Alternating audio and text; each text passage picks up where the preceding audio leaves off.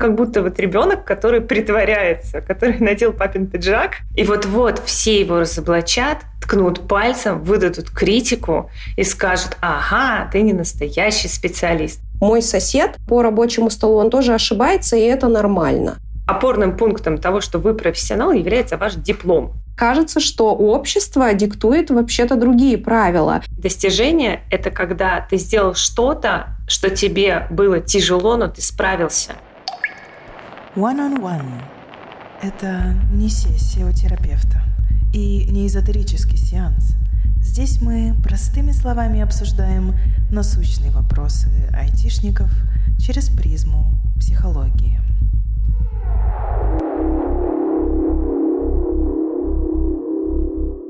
Всем привет! Это подкаст One on One. Меня зовут Вика, я из Space 307, и сегодня мы обсуждаем тему самооценки и уверенности в себе. С нами в студии сегодня Екатерина Оксанин, психолог сервиса Альтер. Екатерина, привет! Привет!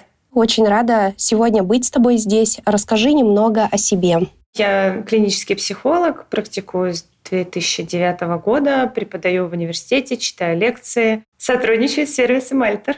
Нашу тему я бы, наверное, хотела начать с рабочей сферы. Я работаю в IT-компании и очень часто сталкиваюсь э, с понятием синдром самозванца. Ребята приходят и сами себя провозглашают самозванцами, и джуны, и опытные сотрудники. И, конечно, хотелось бы в целом понять, что это вообще такой за синдром, и как он работает, как его распознать. В общем, что это такое? Синдромы самозванца сталкиваются не только, разумеется, в IT-сфере, с ней сталкиваются практически везде. Это состояние, в котором человеку кажется, что он не заслуживает собственных успехов, что ничего он такого особенного не сделал, любой на его месте мог быть так же или даже лучше. В таком состоянии человеку кажется, что он очень мало знает, что ему нужно еще поучиться, а потом еще поучиться, а потом еще поучиться, и тогда, возможно, он будет достоин того, чтобы выполнять какие-то задачи, которые перед ним стоят. И там есть еще такое специфическое чувство, как будто человек еще не стал взрослым или не стал настоящим профессионалом, и он как будто вот ребенок, который притворяется, который надел папин пиджак, и вот-вот все его разоблачат, ткнут пальцем, выдадут критику и скажут, ага, ты не настоящий специалист. То есть это ощущение, которое у человека есть внутри от самого себя, и ему кажется, что все со стороны еще это видят. Ну, состояние, мягко говоря, конечно, неприятное. Чувствую, что такие ребята очень часто боятся, что их э, вот-вот раскроют, и они в большей степени стараются не высовываться. А как э, понять, что у меня есть такой синдром? Как его в себе заметить? Ну, он становится виден именно по симптомам. То есть, когда вдруг тебе нужно, например, проявиться, выступить где-нибудь на конференции или какое-нибудь слово сказать, там, даже на лекции вопрос задать. А у тебя ощущение такой специфической неловкости, как будто ты не имеешь на это права. И ты думаешь, ну а что я могу рассказать? А что я знаю? Если я хочу задать вопрос, ну, наверняка это какой-то глупый вопрос. И человек в таком состоянии начинает обесценивать свое право что-то сделать, свое право где-то засветиться, где-то себя показать. Ему кажется, что он не заслужил вот этого права. Ну, это же относится не только к э, публичным э, выступлениям, это очень часто, скорее всего, относится и э, к каким-то рабочим моментам, что я не прошу побольше зарплаты, не беру какие-то более сложные проекты, не беру какие-то сложные задачи, потому что мне изначально кажется, что у меня не получится их сделать. Да, конечно. Особенно с зарплатой это видно, потому что человеку кажется, что то, что ему платят, он не заслуживает, а еще и больше просить просить, ну это совсем. Вот был бы он настоящим специалистом, совсем другое дело. А так, конечно, ему кажется, что то, что происходит, несправедливо.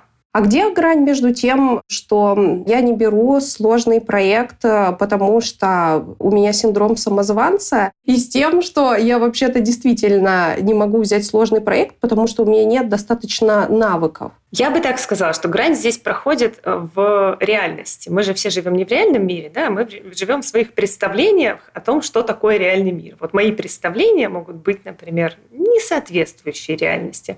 Как это проверить?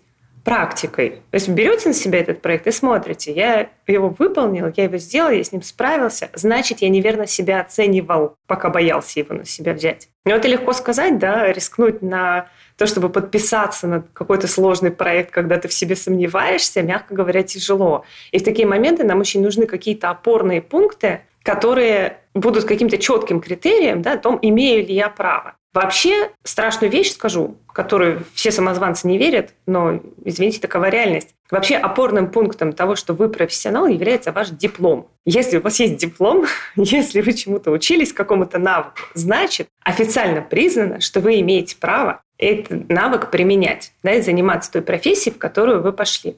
Проблема в том, что при синдроме самозванца кажется, что человек ничего не знает. И это, как правило, является таким очень хорошим критерием того, что человек на самом деле ответственный специалист. Ну, даже сейчас ты сказала о том, что для того, чтобы почувствовать себя специалистом и быть им, уже достаточно диплома. На самом деле я и сама сейчас вообще не поверила в эти слова, потому что кажется, что общество диктует вообще-то другие правила. И каждый раз кажется, что профессионал — это человек, который все больше и больше знает. И его сфера более и более обширная, и знания более и более обширные. Если раньше, чтобы быть хорошим специалистом, достаточно разбираться в какой-то одной сфере, сейчас как будто бы этого недостаточно. Как вообще общество влияет на появление такого синдрома? Ну, вообще его обнаружили достаточно давно, то есть это не какая-то новинка 21 века, но действительно сейчас синдром самозванца встречается все чаще и чаще именно вследствие того, о чем ты сказала, да, что действительно требования к профессиональным навыкам увеличиваются, скорость жизни увеличивается, размываются границы профессий. То есть если раньше ты занимался там какими-то одними задачами, у тебя был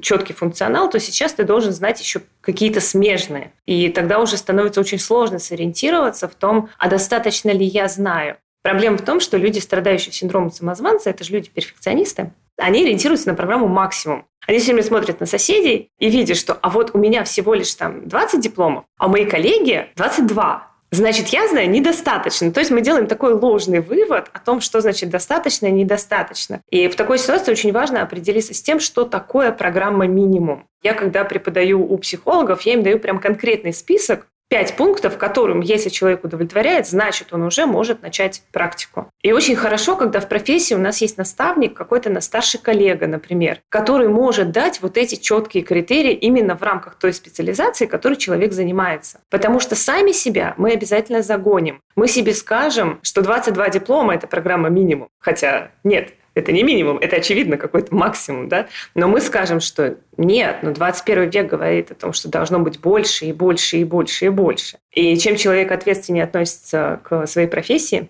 чем он серьезнее воспринимает, чем больше он хочет достичь в ней успеха, тем сильнее ему кажется, что он недостоин. Есть такой очень знаменитый эффект, связанный с синдромом самозванца, это эффект Даннинга-Крюгера. Он заключается в том, что чем человек менее компетентен, тем больше он смело про себя рассказывает. То есть, грубо говоря, если совсем сформулировать это коротко и в лоб, то глупый человек слишком глуп для того, чтобы понять, насколько он глуп. А вот профессионал, он понимает, насколько его сфера сложна, насколько неоднозначные могут быть ответы на, казалось бы, простые вопросы.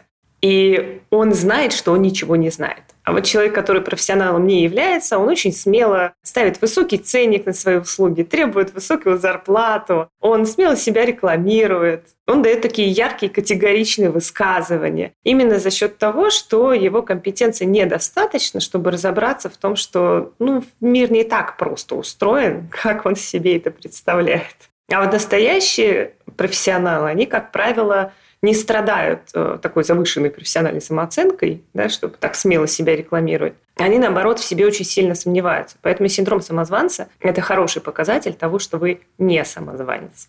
А как вообще возникает э, синдром самозванца? И как понять, могу ли я быть ему подвержена или нет? Может ли он у меня возникнет? Это как-то зависит от э, самооценки? Или синдром самозванца – это как этап жизни? Вообще, это, конечно, не напрямую, да, но косвенно это связано с самооценкой. Это определенным образом связано с типом характера и с личностными особенностями, да, потому что если человек, в принципе, такой гиперответственный, конечно, он будет более подвержен синдрому самозванца, чем какой-нибудь шалопай. Это логично. Но синдром самозванца сейчас рассматривается как нормальный этап развития карьеры. То есть сначала человек, когда он входит в профессию, понятно, что он новичок, он теряется, ему нужен кто-то, кто даст ему опора, он будет какое-то время находиться в этом ощущении, что я ничего не знаю. Затем он достигнет такой довольно мощной профессиональной идентичности, ну, если все будет хорошо. Да, у него возникнет ощущение, что да, Любая профессия, особенно в 21 веке, она бесконечна. Можно все время чему-то учиться. Но у меня есть необходимый объем знаний, у меня есть определенные скиллы, в том числе и soft skills, которые помогут мне добрать необходимые знания, если они мне понадобятся. И вот это ощущение, оно на финансовом уровне довольно ярко выглядит, когда ты доживаешь до того этапа карьеры, когда ты знаешь, что ты себе на жизнь заработаешь. Вот это первая такая ступенька по выходу из синдрома самозванца. One-on-one. Екатерин, мне кажется, что синдром самозванца довольно сильно может приостановить развитие какой-то сфере, развитие по карьерной лестнице. Как себе помочь, если ты почувствовал себя самозванцем, если ты боишься пойти за повышением зарплаты, если ты боишься выступать, если ты боишься брать на себя большую ответственность, как себе помочь? Но действительно, пакости он может сделать много. Если в этом синдроме застрять, то действительно человек может на годы, на десятилетия не развиваться профессионально, имея все навыки, он может не идти ни по карьерной лестнице, ни по финансовой, не брать себе какие-то более интересные сложные проекты, и это действительно может стать большой проблемой. Но синдром самозванца, как очень многие явления психологии, не обязательно достигает такой катастрофической степени. То есть это нормально чувствовать себя неуверенно в новом, но это здоровое поведение. Это нормально относиться к себе со здоровой критикой, иногда на себя смотреть и думать, э, ну, а немного ли я про себя думаю. Да? Это тоже нормальное сомнение. Грань между нормой и патологией проходит там, где синдром самозванца нас останавливает. Есть такой очень хороший вопрос, который можно себе задать. Вот если бы у меня не было страха, что бы я сделала сейчас в своей карьере? И если ответ на этот вопрос очень сильно отличается от того, что человек делает на самом деле, это говорит о том, что этот страх, а точнее, на самом деле это не страх, это стыд, его останавливает. Значит, что с этим синдромом уже пора что-нибудь доделать из э, самых простых инструментов, как можно себе помочь. Мне кажется, очень важным, реально помогающим ощущение, которое возникает тогда, когда человек перечитывает волшебный файл.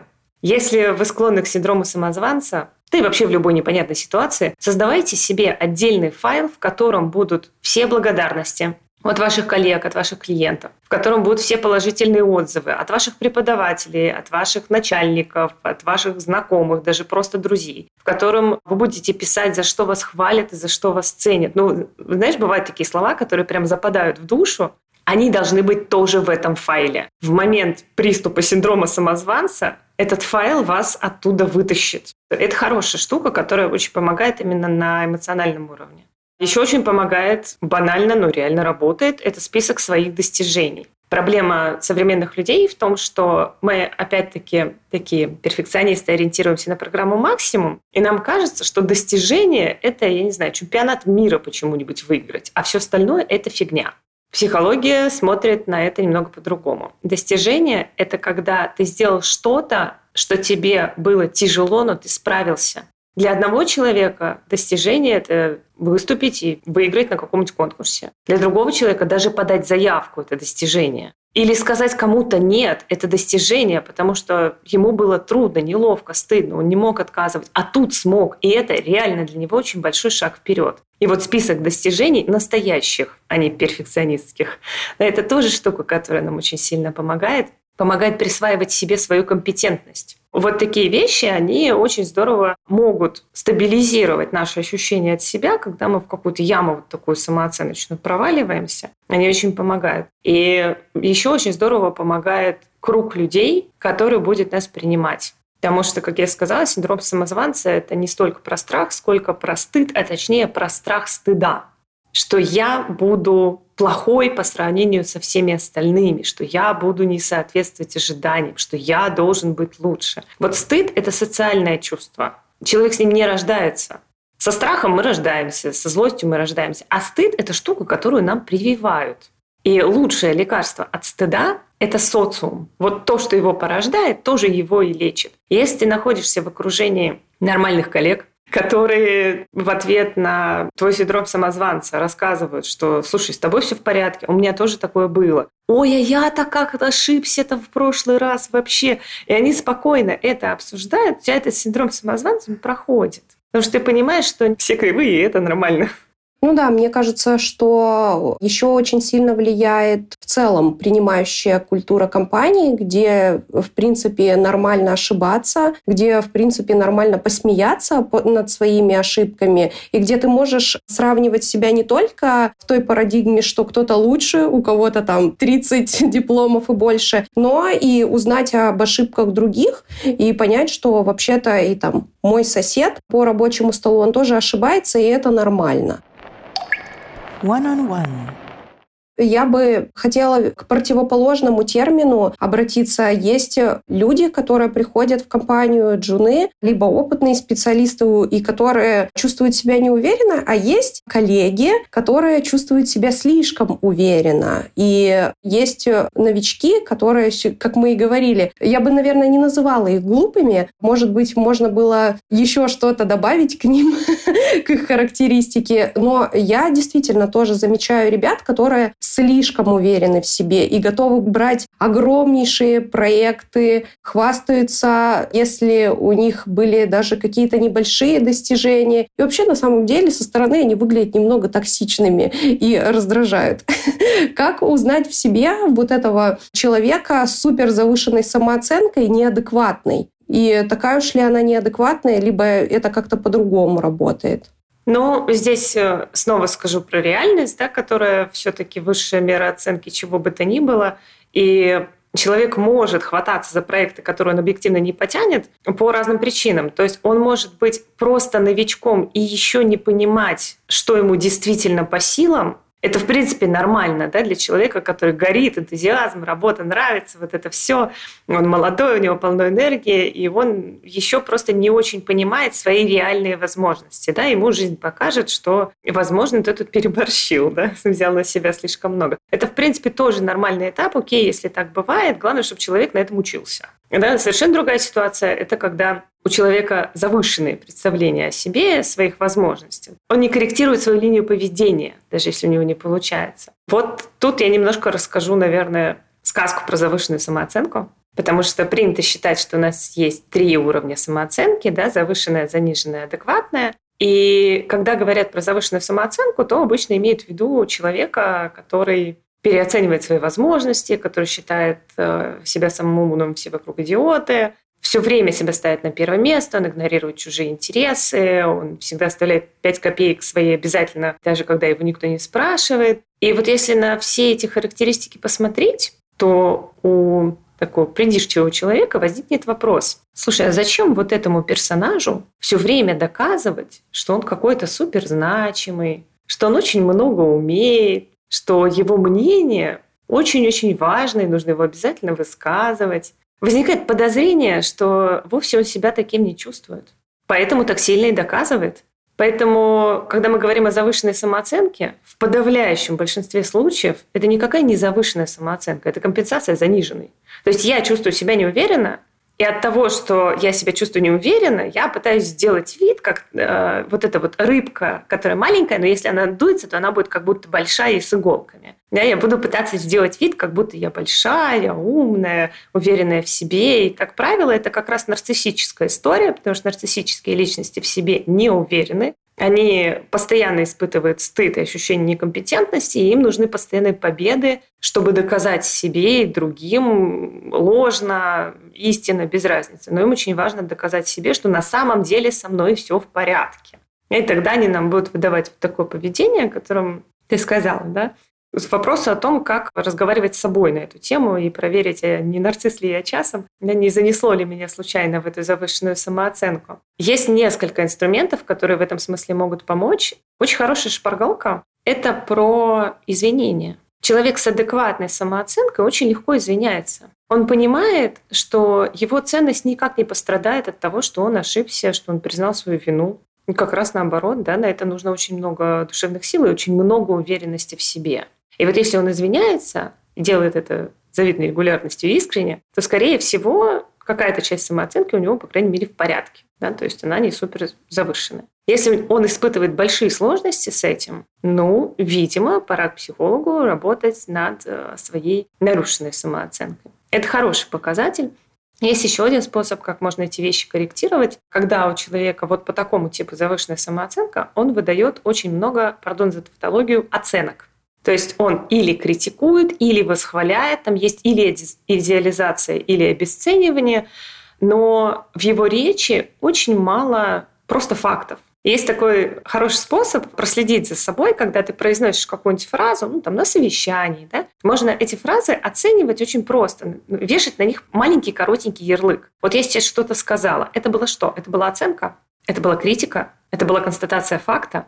И эта штука очень здорово помогает увидеть пропорцию оценки в своих высказываниях. Она действительно здорово работает, и иногда даже в тренинговом формате внутри компании можно такую историю проводить, чтобы друг другу выдавать, что вот это была оценка, это был факт, да, это было нейтральное какое-то заявление, это было выражение чувств. И потом человек видит, сколько он бумажек собрал и что на них написано. И тогда уже будет виднее, в какую сторону есть смысл себя корректировать и нужно ли это делать вообще.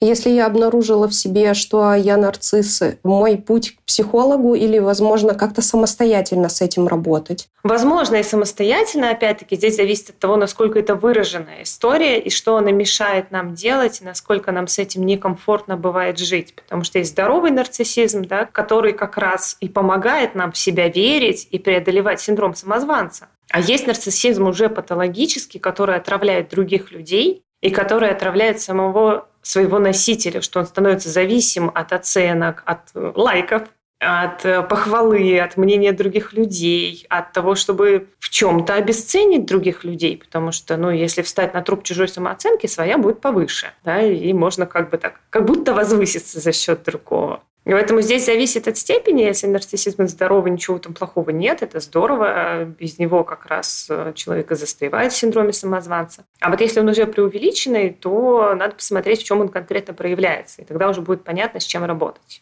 Обычно это работа со стыдом. Вот с ощущением своей некомпетентности, неуместности, очень глубоко запрятанным. И разными способами как-то это замаскировать или скрыть.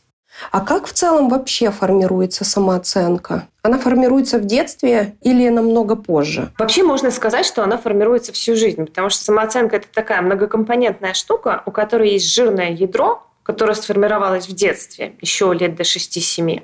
А дальше на нее как капуста наслаиваются разные части самооценочные. Ну, например, когда человек только приходит в этот мир, он решает для себя самый главный вопрос. Я нормальный? Меня любят? Мир меня принимает или нет. И это ядро самооценки. Если оно сформировалось по позитивному сценарию, да, человек понимает, что окей, со мной все в порядке, меня ждали, меня любят, я ценный, в принципе, глобально, как человек. Но у него очень хорошие шансы на то, что и другие его части самооценки тоже будут э, позитивны. Но это не точно. Потому что потом он вырастает, попадает в социум, попадает в школу. У него формируются зачатки профессиональной самооценки. Кто я как профессионал? Кто я среди других учащихся, потом это откликнется в работе. Затем он доживает до подросткового возраста, и у него формируется гендерная самооценка. Кто я как девочка или кто я как мальчик? Я успешная дама у противоположного пола, а свои меня принимают или нет? И обычно это именно подростковая история, когда формируется такая гендерная самооценка. Потом мы еще вырастаем, и у нас появляются какие-то новые-новые слои, да, кто я как человек взрослый. Я достаточно компетентный, чтобы быть взрослым среди других взрослых или нет.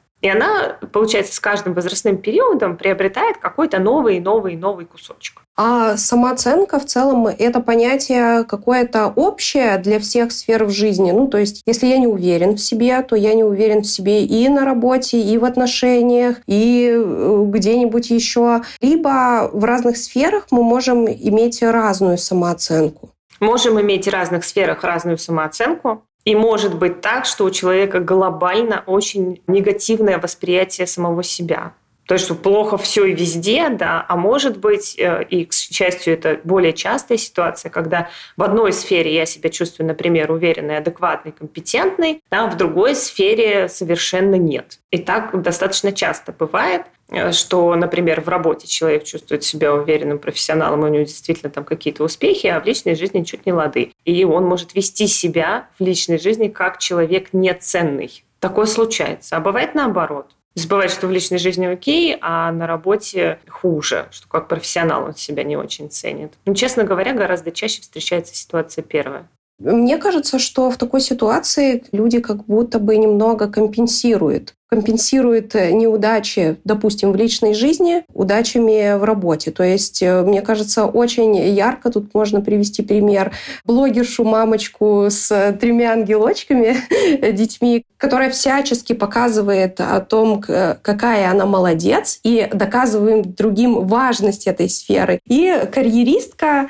которая говорит о том, что там семья мне не нужна, я очень сильно много работаю. Наверное, очень часто э, как раз самооценка самооценка влияет на то, что а, раз я там себя чувствую плохо, то я свою жизнь посвящу чему-то другому. Можно ли как-то гармонизировать в такой ситуации свою жизнь, чтобы, если я уж и почувствовал, что в отношениях у меня что-то не ладится, не компенсировать это тем, что я работаю 24 на 7, а как-то помочь себе по-другому? Конечно, иначе бы у психологов работы не было, если было нельзя. Обычно, вот то, о чем ты говоришь, это, это действительно психология называется компенсация или гиперкомпенсация. Она работает таким образом, что вот если себе представить, что у человека в какой-то области низкая самооценка. Ну, например, с физикой у него плохо всю жизнь было. Что он может с этим сделать? Ну, вариант один. Он может смириться и ходить грустный, все в него будут тыкать пальцем, он сам все будет тыкать пальцем и говорить,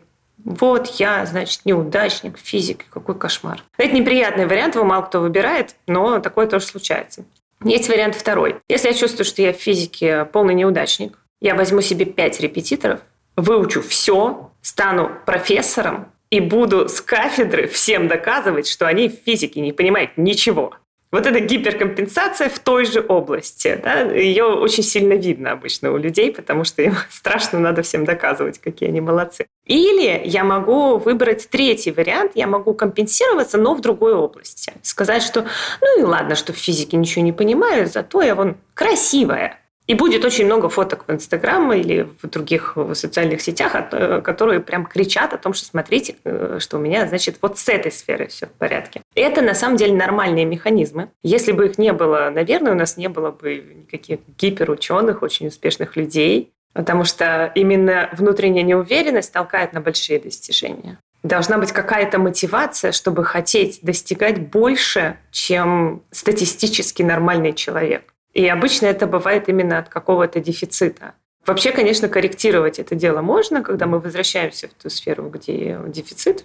Договариваемся с собой, что, ну, окей, можно в одной сфере быть более успешным, в другой менее успешным, и это нормально. В конце концов, у людей разные характеры, у людей разные предпочтения, у людей разные склонности. Одному это окей, другому это окей. Есть даже такой инструмент, который тоже психологи используют. Это работа с э, субличностями, когда мы учимся принимать разные свои части. И ту часть, которая в какой-то сфере успешная, и ту часть, которая мешает ей быть успешной тогда мы перестаем этого стыдиться. Сейчас приведу какой-нибудь пример простой. Вот с э, теми же карьеристками и мамочками. Да?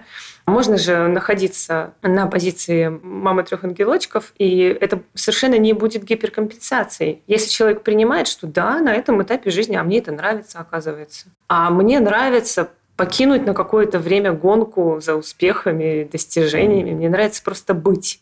И когда человек вот эту свою часть признает, он с ней в гармонии, он не будет плеваться ядом в комментариях, как часто бывает при гиперкомпенсации. Совершенно другое дело, когда это происходит дефицит. А тогда это уже будет пагубно для человека, и особенно коммуникации, которую он пытается строить. One-on-one. -on -one. А есть какие-нибудь э, практические упражнения для того, чтобы стать более уверенным в себе?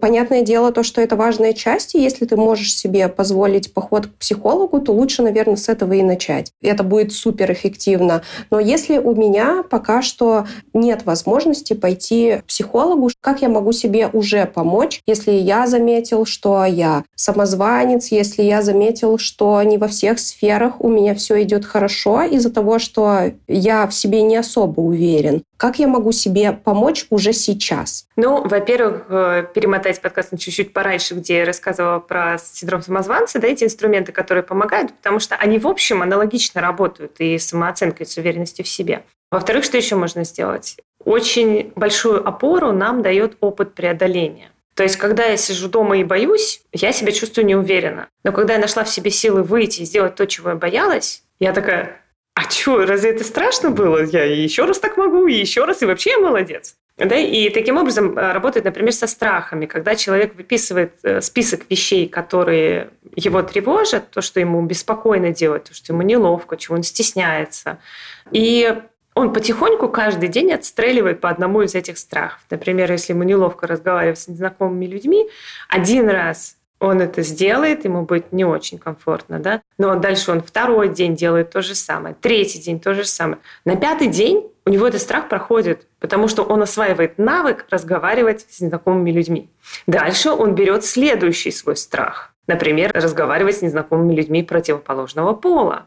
И точно так же этот страх преодолевает действием. И так он чувствует, что он становится сильнее, сильнее, сильнее, потому что страхи и стыд – это то, что сковывает. Это то, что мне показывает мои ограничения. Соответственно, как с ними бороться? Показывать себе, что ограничений-то нет что мы гораздо сильнее, чем все те ужасы, которые мы у себя в голове сами придумали. И вот это постепенное движение к тому, чтобы преодолевать, ключевое слово постепенное, да, не сразу бросаться на что-то, чего мы очень сильно боимся, а все-таки начинать с малого, чтобы это был достаточно бережный процесс. Это тоже штука, которая очень сильно помогает. Ну и естественные способы коррекции самооценки, да, вот как, например, компенсация или гиперкомпенсация, они вообще тоже очень помогают. Если человек боится например, проявить себя на работе, но он пойдет в спортзал на танцы или еще куда-то и начнет проявлять себя там, там кружок актерского мастерства, супер штука, то в какой-то момент он заметит, что он вот этот барьер перешагнул. И ему на танцах стало легко себя проявлять, да, или в актерском кружке. И на работе он станет делать это более активно. Поэтому можно идти через другие сферы, это действительно работающая штука. Мне кажется, то, что на самооценку еще очень сильно влияет окружение. Если ты находишься на работе в какой-нибудь токсичной обстановке, либо ты находишься в семье в токсичной обстановке, где тебя постоянно обесценивают, ругают, говорят, что да нет, ну что ты, ну это даже не достижение, ну это каждый просто должен был сделать. Мне кажется, что вот в такой ситуации довольно сложно как-то вытащить себя и как-то с собой поговорить и себе помочь. Тут мало того, что сложно преодолевать страх, Тут, наверное, ты находишься в такой ситуации вообще беспомощности и в, в растерянности. Как справляться с ситуацией, в которой ты попал как раз вот в такое токсичное окружение? Как фильтровать? Я вспомнила, моя замечательная старшая коллега, моя профессиональная мама, всегда говорила, что если представить себе максимально уверенный в себе огурец, максимально независимый, самостоятельный, и поместить его в рассол, то рано или поздно он все равно станет соленым. Сто процентов. И вот это действительно то, что происходит с людьми в токсичном окружении. Потому что мы можем любить себя до одурения, но в одиночку это сделать невозможно. Мы все-таки существа социальные, и если нет ни одной спасительной ноты вокруг человека, и все его обесценивают, говорят, что он бестолковый, кривой, косой, все неправильно делает, в конце концов он в это поверит. Поэтому окружение – это очень важная история, с которой работают, когда корректируют самооценку. И это, кстати, то, чего мы бессознательно боимся. Странную вещь скажу, но некоторые люди ходят к психологу, чтобы не решать проблему. Они боятся. Бессознательно мы знаем, что если вот у меня низкая самооценка, да, но я начну над ней работать, она станет выше, я стану себя защищать. Я стану говорить людям, что, знаете, а ноги меня вытирать, пожалуйста, не надо. Я бессознательно буду знать, что какая-то часть моего окружения отвалится. Вот те люди, которые хотели критиковать, их это не устраивает, они не будут перестраиваться под меня, и тогда я их потеряю. И это то, почему мы очень боимся иногда изменений даже положительных. Потому что окружение действительно имеет значение. Есть очень простой инструмент, который мне кажется важным и полезным. Можно выписать столбик всех людей, с которыми вы общаетесь в течение месяца. В среднем. И рядом с каждым человеком вы пишете количество часов, которые вы в среднем с ним проводите. Ну, там, с мамой, например, вы разговариваете по часу раз в неделю, значит, у вас в месяц будет 4 часа с мамой. С коллегами побольше, да, и вы пишете про каждого коллегу, сколько в среднем часов он на вас влияет, я бы так сказала. А дальше у этого списочка появляется третий столбик, самый интересный, где вы ставите плюсы, минусы или нолики, в зависимости от того, как этот человек влияет на вашу самооценку. И очень часто оказывается, что подавляющее количество часов своей жизни человек проводит с теми, кто его самооценку прям-таки топчет. Вот эта вещь, которую надо корректировать обязательно. Соответственно, что мы можем делать, да, если мы обнаружили, что есть люди, рядом с которыми наша самооценка скукоживается. Что нам нужно делать? Нам нужно, ну, в идеале, конечно, убирать их вообще из своего круга, но не всегда это возможно. Поэтому мы можем планомерно сокращать количество часов общения. Не 4 часа в месяц, а в следующем месяце у нас будет 3 часа, а потом 2. Это практически незаметно для человека. Это его сильно особенно не травмирует. Если вы боитесь прямого конфликта, это хороший способ как-то плавно с темы съехать. Но наша задача сокращать количество часов с людьми, которые нашу самооценку отравляют, и, соответственно, увеличивать количество часов общения с людьми, которые нашу самооценку поддерживают. И тогда ощущение от самого себя у нас будет очень сильно корректироваться. Угу. Я могу понять это упражнение, если разговор идет про личную сферу. Там, допустим, можно поменьше общаться с мамой. А как общаться меньше, допустим, со своим начальником, который общается с тобой каждый день? И это часть твоей работы, ты просто по-другому не можешь. Ну, тут у психологов будет наш любимый вопрос, а что вы там забыли? Ну, так часто бывает, что когда нас спрашивают, там, а как общаться там, с нарциссом, с алкоголиком, с каким-то там суровым человеком, мы все время предлагаем э, заменить начало вопроса с «как общаться» на «зачем общаться». Ну, то есть зачем находиться в таких отношениях человеку, что он за масохист. Но если даже эту тему отставить немножко в сторонку, помимо общаться и не общаться, да, помимо двух крайних вариантов, у нас есть еще какая-то середина. Мы можем изменить способ общения, например, потому что общаться в тексте бывает многим комфортнее и безопаснее, потому что дистанция увеличивается, да, чем общаться устно. Например, мы можем точно так же сократить количество часов плавно, по минутке буквально. Это тоже реалистично, это вполне можно организовать. Кроме того, но если уж совсем никак не получается, и человек настаивает на мазохизме и говорит, нет, я хочу именно такого начальника и продолжать с ним общаться, окей, тогда мы можем увеличить количество общения с людьми, которые повышают нашу самооценку, чинят ее и лечат после такого печального начальника. One-on-one. -on -one. Сейчас, как мне кажется, мир довольно нестабилен, и действительно такое время перемен. Я думаю, то, что большие события в наших жизнях встречались всегда, но сейчас как будто бы намного больше поводов для того, чтобы кардинально поменять свою жизнь. А как э, какие-нибудь большие перемены могут повлиять на самооценку? Это может быть развод, это может быть увольнение, это переезд, это какие-нибудь другие трагичные ситуации в жизни. Влияют ли они на самооценку и как? Да, они, конечно, влияют, причем э, исследования показывают, что негативные события влияют гораздо сильнее, чем позитивные. К сожалению, негатив мы запоминаем ярче и влияет он на нас сильнее. Поэтому нам есть смысл культивировать позитив. Негатив и так скультивируется сам автоматически. Конечно, влияет, и влияет очень сильно, и зависит от того, на какой стадии, например, профессионального развития человек находится, потому что если он только-только начинает, или он вот в яме самозванца, и в этот момент его увольняют, например. Да даже если увольняют полкомпании, да, сокращают в связи с изменившимися условиями, конечно, ему это очень сильно ударит по самооценке. Он все равно воспримет на свой счет. Конечно, конечно, потому что у него есть такая тенденция. И, как, наверное, наши слушатели знают, нас задевают чужие слова и чужие комментарии, и внешние события тогда, когда внутри мы думаем что-то похожее. Ну, то есть критика нас задевает тогда, когда мы критикуем сами себя. Если я не уверена в своем профессионализме, кто-то мне про это сказал, вот это я запомню. Я не подумаю, ну дурак, и не пойду дальше. а мне это в душу западет, потому что это совпадает с моим ощущением внутренним. Ну, здесь, соответственно, то же самое. Да? Если у нас человек находится вот в этой э, профессионально-самооценочной яме, конечно, по нему это ударит. Если у него стойкая профессиональная самооценка, есть еще такие важные параметры, как стабильность, нестабильность самооценки. Да? Вот если она стабильная, то, конечно, это будет неприятно. Конечно, пару денечков он полежит перед телевизором с мороженым, позаботится о себе, организует себе поддержку теплого эмоционального круга, очухается и пойдет дальше. Потому что у него есть очень сильное самооценочное ядро. Большие события не всегда влияют негативно на нашу самооценку, иногда они влияют позитивно. Это очень зависит от того, какие выводы мы сделали. Потому что, например, человеку могло казаться, что он не выживет, не справится вот с разводом тем же самым, да, или переездом, или глобальными мировыми событиями. Но как-то время прошло, а он справился.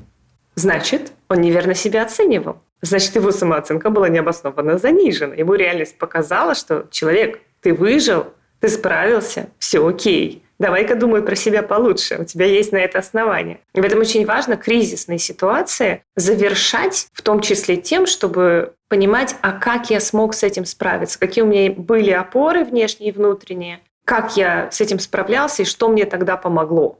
И тогда самооценка будет укрепляться. А вообще много ли людей с действительно стабильной самооценкой? Или это чаще всего исключение? Я даже, я даже не видела исследований на эту тему.